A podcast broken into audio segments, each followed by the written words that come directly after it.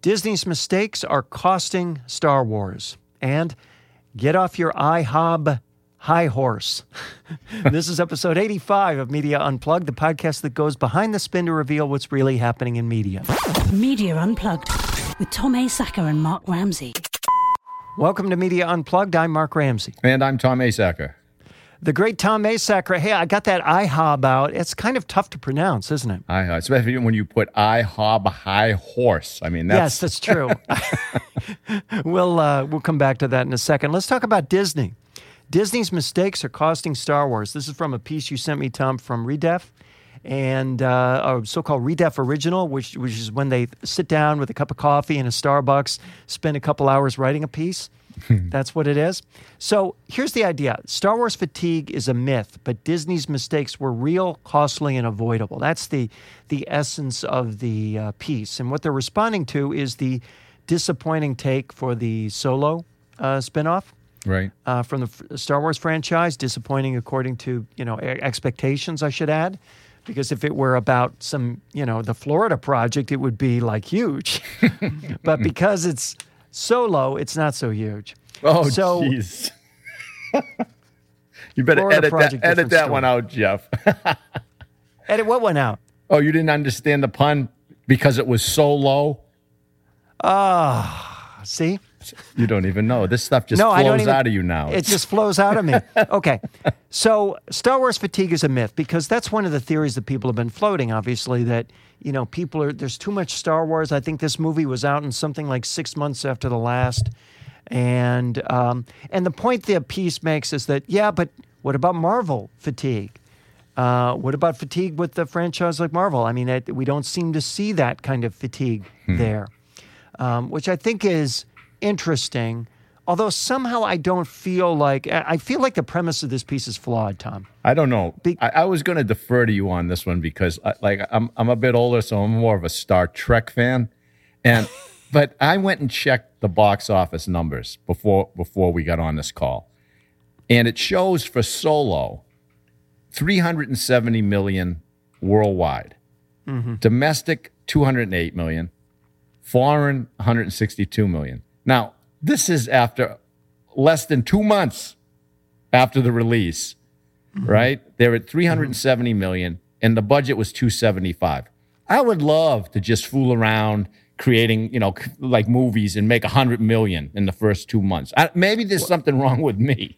Well, you know what you're not seeing there is all the uh, marketing expense, all the money it took to put this movie in front of people that isn't part of the original budget.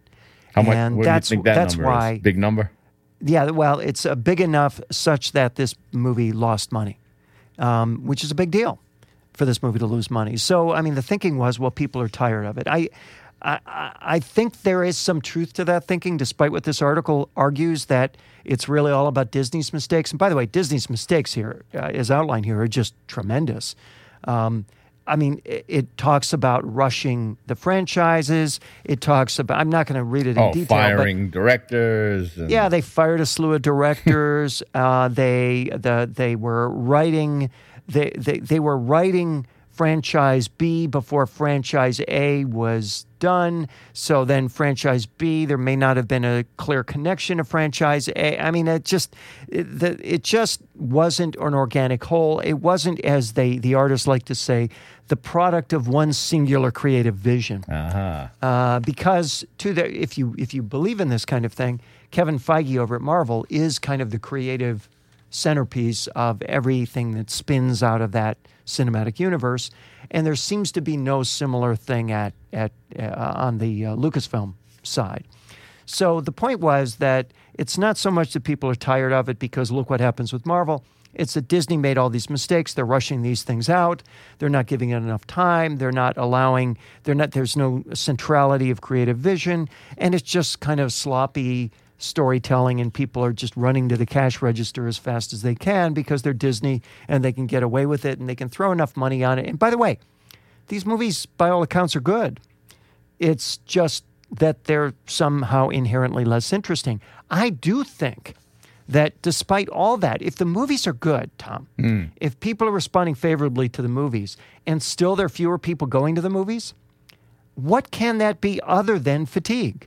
I mean, you can't you can't blame Disney for screwing up uh, the storyline, the distribution platform, whatever.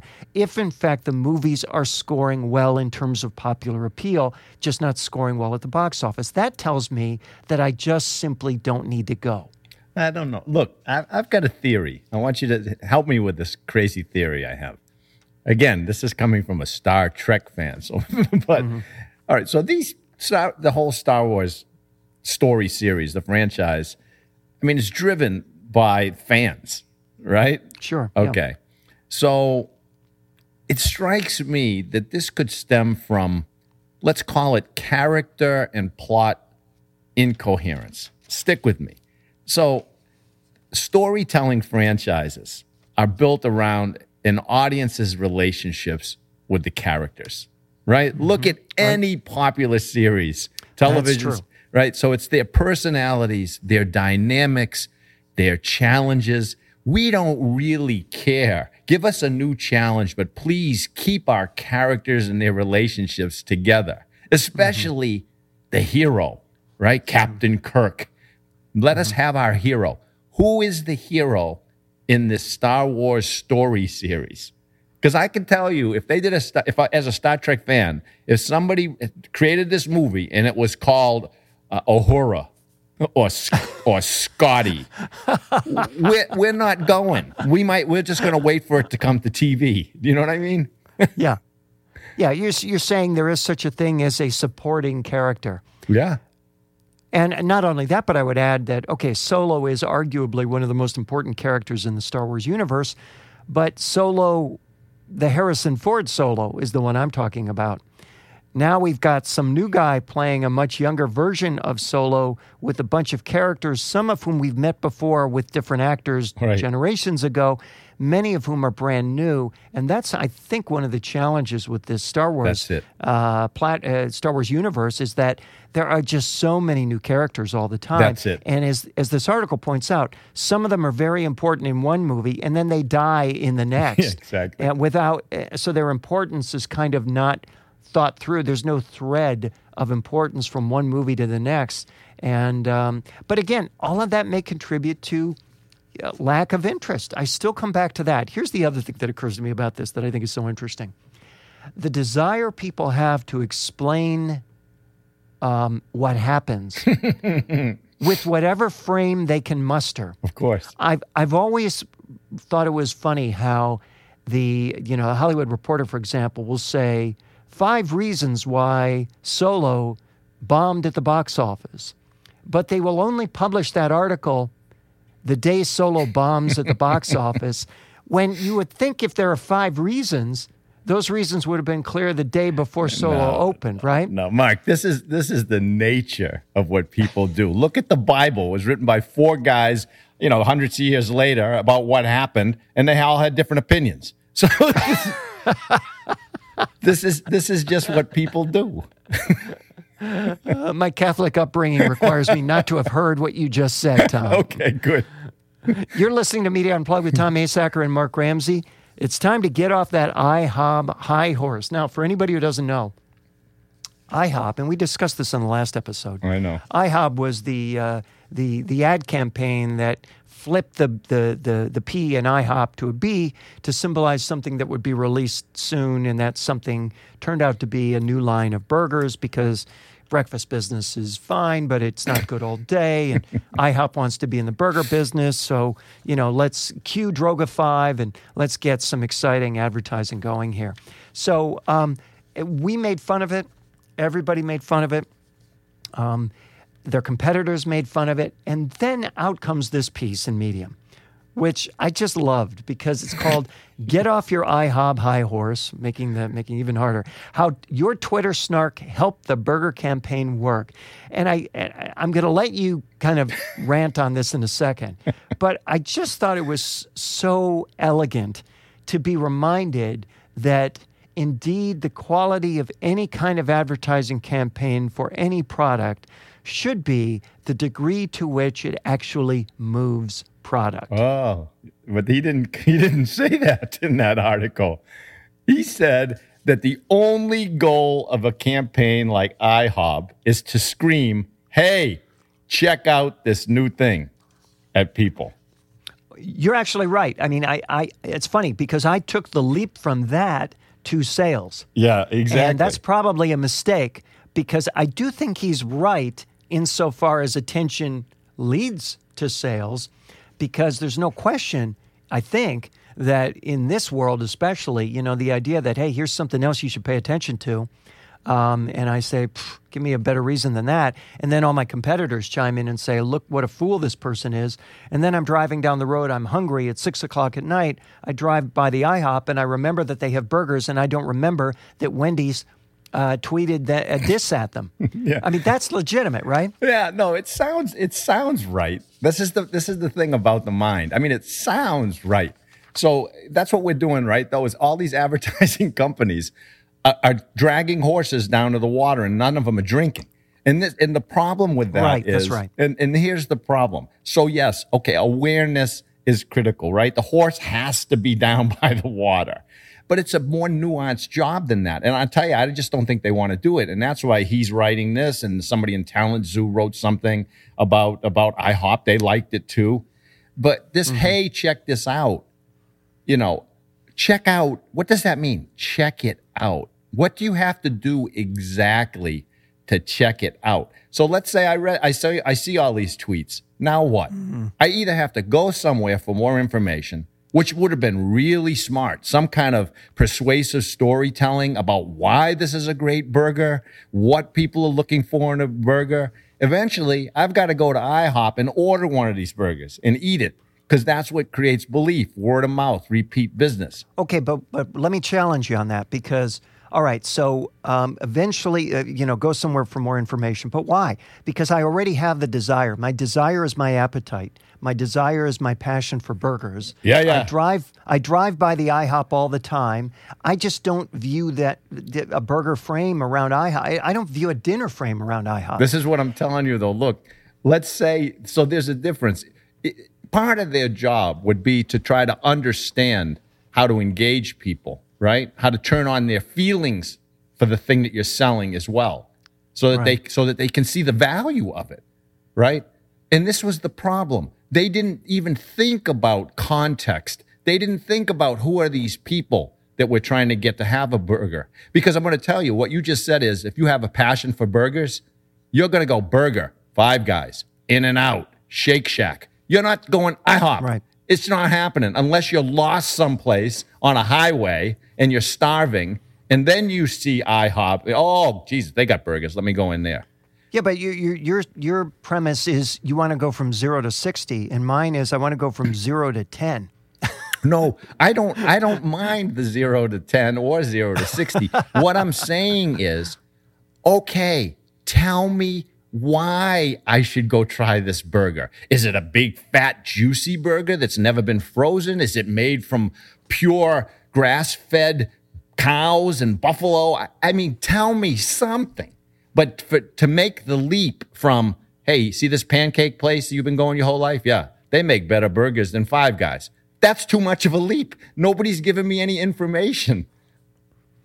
Well, I guess the real question is will, in fact, it work? It, it worked on the attention front, but will it get people into the restaurant? I, I, I get your point. I think what they're, the, the way they try to address it is by some of those IHOP ads. I mean, the thing about a burger is that its merits are on display visually. Right. Right.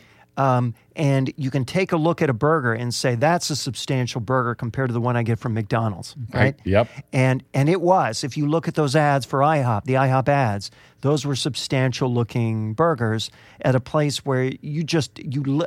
I mean, if I were to ask you before that campaign, do they have burgers on the menu at IHOP? You would probably tell me I don't know. Look, we got a chain out here, it's Friendly's, and, and, and it's like big breakfast place, and they make Yeah. great burgers too. The problem isn't whether or not these people can make a hamburger. The problem is how many hamburger places there are. They're everywhere. I Googled hamburgers just to see what would pop up in my zip code. They're mm-hmm. everywhere, and they're all promising, you know, quality and and the best beef. And so, all I'm saying is, give us a, some kind of cue to value. Are you telling me that this is a, uh, I, I don't know, some pure burger or or a or for the price I get something else with it or well, here's my cue to value that I got out of it, What? and and I think it's summarized in the last paragraph, last couple of paragraphs of this piece. The quality of the new burgers was not Droga 5's concern. Remember, the ad agency had one job: let people know IHOP burgers are new and improved. Mm-hmm. Millions of people, you included, now know. All they did was publish some social media posts, update the website, and print some new menus. Wendy's did the rest. So, in other words, the the cue of value came not necessarily or not exclusively from IHOP.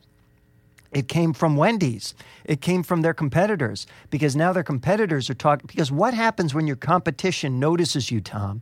What happens when your competition kind of rationalizes you and and kind of uh, uh, um, um, um, legitimizes you in the space? Well, it lends substance to you.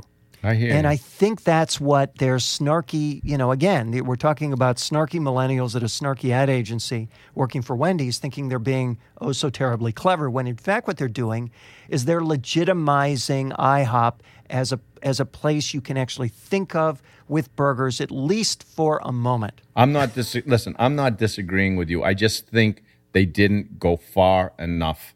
I think they should have turned on people's appetites, something mm-hmm. more about the value. And you know what? They also have to understand. Once people get in their cars, we're overloaded with information and snark and everything else. Now we're driving around and somebody says, "Hey, let's go get a burger." I'm telling you, Whataburger comes into your head. Five Guys comes into your head. In and Out comes into your head. If you're driving by an IHOP, pancakes come into your head. Unless they flip that B, you know, in, uh, the P into a B on the signs and hang a big picture of some burger out there, then maybe you start going, oh yeah, burgers, burgers, burgers. But you can't just change overnight from pancakes to burgers in somebody's in mind. No, I, I, I agree with you there. I, I guess what I'm arguing is that that there are going to be those burger specialists no matter what IHOP does. And if what IHOP wants to be relevant at other times of the day and has a clever way to create some legitimacy, you know, some kind of presence in their minds for something Yep. at that time of day. It, it, it, you know, in the same way as when we, well, I and the one of the things I'm going to talk about later is, you know, the podcast that I just put out. I'm spending a lot of time doing PR. Mm-hmm. I'm spending a lot of time talking with publications, doing media, and so on. And it's not because there aren't other more famous podcasts out there, right? I know that those are out there. I know that I'm competing up in an uphill battle against those shows. Yep.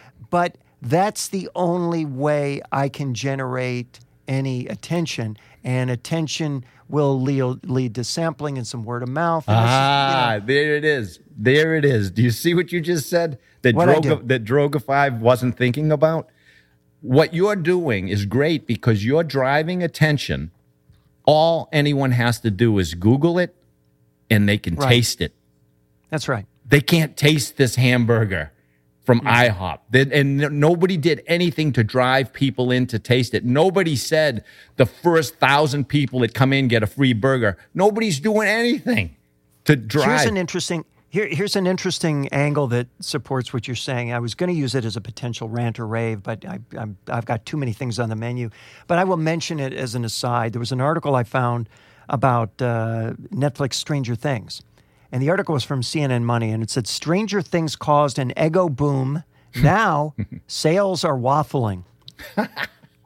So this is this is exactly what you're saying. The fact that Eggos are present in Stranger Things caused a, a sales boom for Eggos, but now the fact that Stranger Things is essentially between seasons means that that attention is gone, Yep. and that attention didn't lead to any kind of perception or sense of value. Right? Exactly. It's not a tastier waffle. It's just the waffle you saw on Stranger Things. So you buy it during Stranger Things, you forget about Stranger Things until the next season, you forget about Eggo. That's this it. is what you're saying. That's it. That's the difference between today's marketplace and the 1960s marketplace when all these books were written on positioning and marketing and advertising. Mm-hmm. There is so much choice and so much information pouring in constantly that we don't hold on to it unless mm-hmm. it has some real value and substance to it. And then it sticks up there, and we go, okay, I think burger, I like five guys. I, I'm just telling you, that's how it works. I like to use the term artisanal for that. the burger. All right, it's time for rants and raves, Tom. What do you have this week? Oh man. Okay. This is this is one's for you. So I read an article. This is more of a public service announcement. It's not really Oh, a, a rant or a rave. I read an article in the New York Times. It was in the uh, Smarter Living section, and it was titled "Why You Can't Really Trust Negative Online Reviews." And hmm. yeah, so I said, okay, this is great. I read it. I said, this really puts online reviews into perspective. Because the article starts out by noting that the Great Wall of China has more than 9,000 Google reviews with an average of 4.2 stars. But mm-hmm. then it lists some of the negative reviews. Here's one not very tall or big, just, sa- just saying, I kind of liked it, sort of. Ah. Here's another one. You'll, you're going to like this next one. I don't see the hype in this place. It's really run down and old. Why wouldn't you update something like this? No, Are you kidding? No USB plugins or outlets anywhere. and then the article goes on, and it's and there's a reviewer on Amazon awarded Shakespeare's Hamlet two stars, and and he wrote, "Whoever said Shakespeare was a genius lied. Unless genius is just code word for boring, then they're spot on." So these reviews that we're seeing here that we pay so much attention to. Why do we pay all this attention to negative reviews? First, because we're frightened creatures and we don't want to make any mistakes, right? Right, and we right. think that these negative reviews somehow have value because they're scarce. So we're saying, oh, let's read these scarce ones because look, they have information about what might go wrong. But mm-hmm. but here's the mm-hmm. thing: the credibility of all of these reviews, even the real ones, they're, it's questionable. There was a study in 2016 by the Journal, uh, Journal of Consumer Research. And they, what they did is they looked at all these online reviews to see if they reflected the objective quality as rated by Consumer Reports. No correlation. So No correlation? No correlation, or very, very little. So here's the thing: don't obsess over these online reviews. It doesn't matter if you're a creator and you're receiving them. Don't obsess. If you're reading them to help you make a decision, don't waste too much time and mental energy. If you mm-hmm. absolutely must check to relieve whatever anxiety and tension you're experiencing right before you buy the $3 book, look at popularity. Skip the five stars and one stars. Read the ones with three stars, and they'll give you like mm-hmm. more straightforward, less emotional, you know, content. They'll give you some detailed information about what they liked and didn't. Now, speaking of creations, I want to congratulate you on the release and the growing accolades for your great piece of storytelling inside Jaws. And I'm going to tell you, right prior to getting on here, I read this is a tweet, and it said that Jaws is the most American Fourth of July movie because it's mm-hmm. the one in which an elected official acting on behalf of business interests allows several of his constituents to be eaten alive by a problem he was warned about. That's great. I could have used that in the series. That's terrific. That is terrific. How much of it have you heard so far, by the way? Oh, and I listened to a little bit, the first one. I love it. The, the first episode Yeah. you've heard? All right. Um, yeah, it's um, it's funny you talk about reviews because I have, you know, of course, I, I look at yeah, I know you do. Apple reviews are awful, right? Because first of all, they're almost there's a there's a tendency for everything to get a five star or four and a half star average uh, right off the bat. Yep. But the other thing is, there's one in there that I I- there's oh, I always find them so funny. I'd never take any of them seriously. Good. positive or negative. but there was one that said, "Oh, the ads they interrupt the flow of the storytelling and the ad." And I thought, you know what? You actually thought it was easier to get on and write a negative post than it was to simply skip the ads. exactly. why? Why not just skip the ads rather than spend twice as three times as much time? All that time you would have, you know, recovered by writing this review.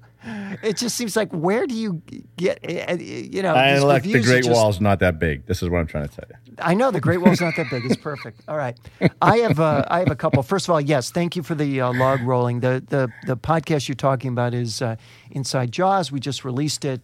I don't know, a week and a half, two weeks ago.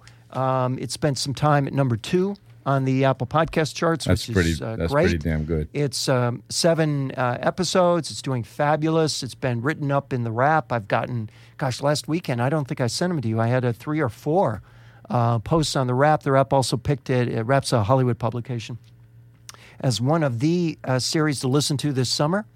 Um, we've got, I think, uh, three or four episodes in the wild right now. Good. We're heading uh, towards seven. And I tell you, I've got to get you the full series because when you get to the end of seven, um, it's really going to make a special impact on you, I think. It really, I, I'm finding the people who get all the way through have a whole different understanding of it than the people who don't. So I'm anxious for you to hear that. Well, So I like the other ones, so uh, yeah. yeah, please everybody listen to Inside Jaws. I think you'll like it. InsideJaws.com. Uh, you'll find it.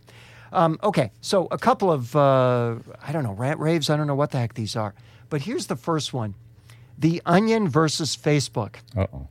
With traffic falling, editor begs readers to click the effing link. What? Now, you would think that The Onion would have more of a sense of humor than this, but evidently when you're, you know, Things are getting tough, huh? Well, yeah, when when your survival is challenged, funny people get serious fast. So, and the Onion has had a hard time in the world of Facebook, and the Onion, of course, blames Facebook, which I think is utterly absurd. Tom, you and I are to blame. Okay, if the Onion is every bit as good as it ever has been, you and I are still to blame. You and I and everyone else who ever uses Facebook are to blame. It's we who use Facebook. It's not Mark Zuckerberg who uses Facebook, although he may it's me and you. He may not it's it's the rest it's the you know the billions of the rest of us who are at fault here and the fact that the onion for all its merits which are many is non-essential right and if we're going to do something non-essential increasingly we're doing it on facebook Yep. so I, I don't think it makes sense for him to be so critical. Now, that said, there have been a bunch of really funny things that they've done, uh, although not nearly as funny when you realize that they're out of desperation rather than, you know, comic ingenuity. but here are some of their dispatches. Uh, Mark Zuckerberg insists anyone with same skewed values and unrelenting thirst for power could have made same mistakes. Here's another one. Mark Zuckerberg recalls coming up with the idea for Facebook after seeing dopamine addicted lab rats starve to death. Oh man. And here's the third. We must protect the pure Aryan bloodline, says child after nine minutes of unsupervised Facebook access. They're all funny, but Look, honestly, it's funny. they'd be funnier on Facebook. Look, it's it's look. We said it. It's funny, just like IHOB's burgers are probably good. It's the amount of choice out there, right? Of course. So of course. so so listen to Mark's effing podcast and buy my effing book for God's. That's it exactly. you said it. I didn't. One last thing that I want to touch on. This is kind of a I don't know. I don't even I don't want to go into too much depth on this because it'll get me into trouble. But here's the headline from one of the radio Oh, we're not already in trouble, huh?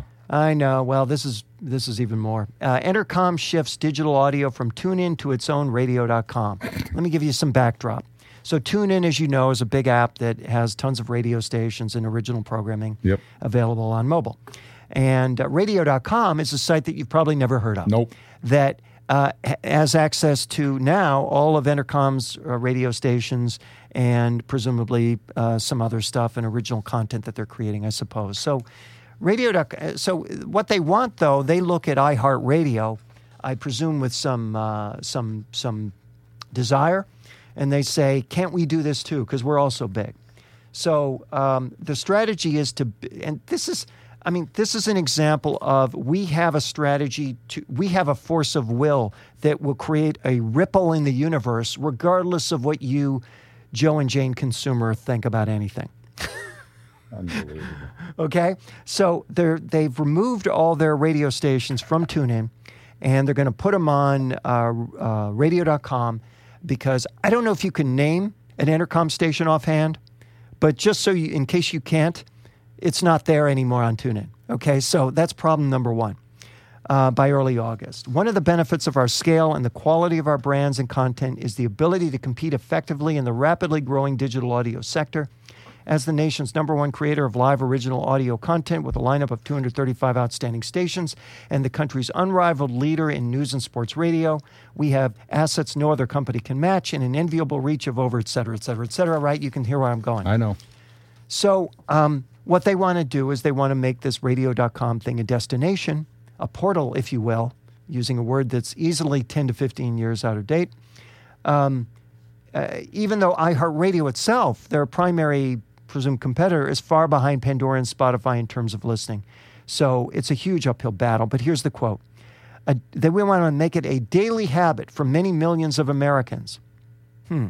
We're committed to making radio to radio.com a leader in the digital audio space. We've added a number of leaders. Over the next several months, we'll be lo- rolling out new product features, distribution partners, advanced advertising products, and other improvements to enrich the user experience.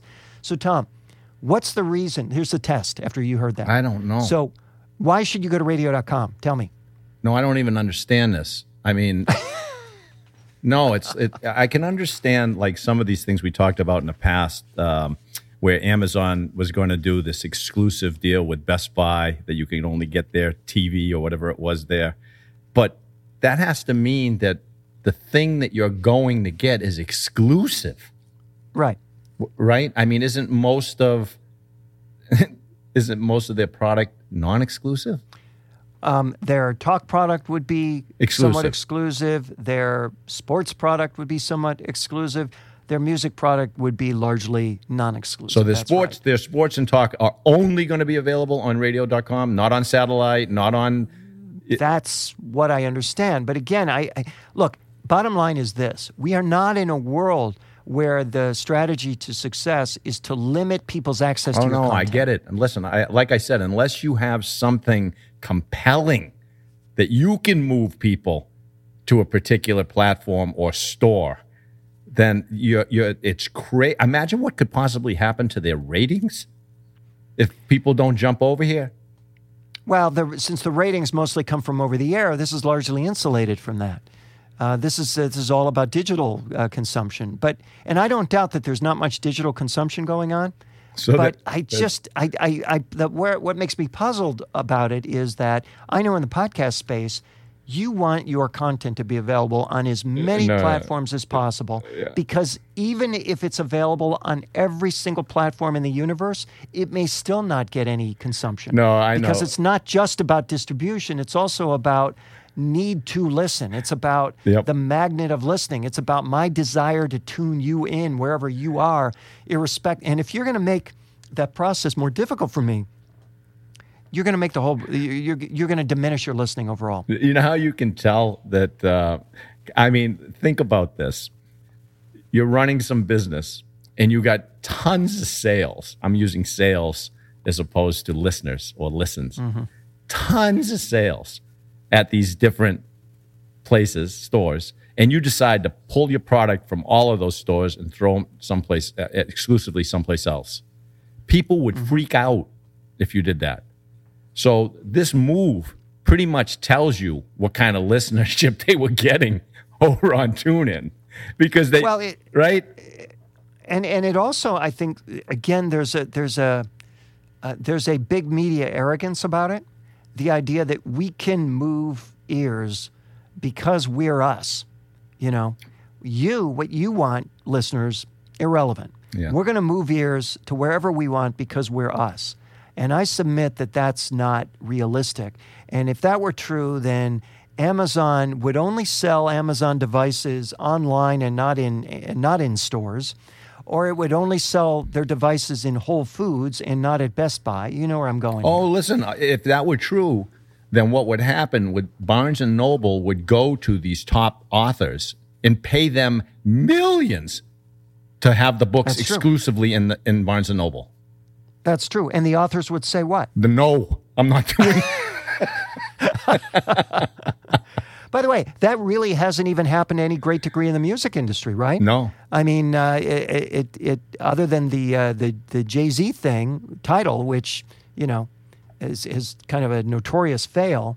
The, there's really virtually no abjectly exclusive content. And the podcast space, there are largely early uh, access. You can get early, you can you can pay for early access to a particular show, but then that access becomes widely available after a certain point. So even there, it's not exclusive. I just don't think people understand the power of habit.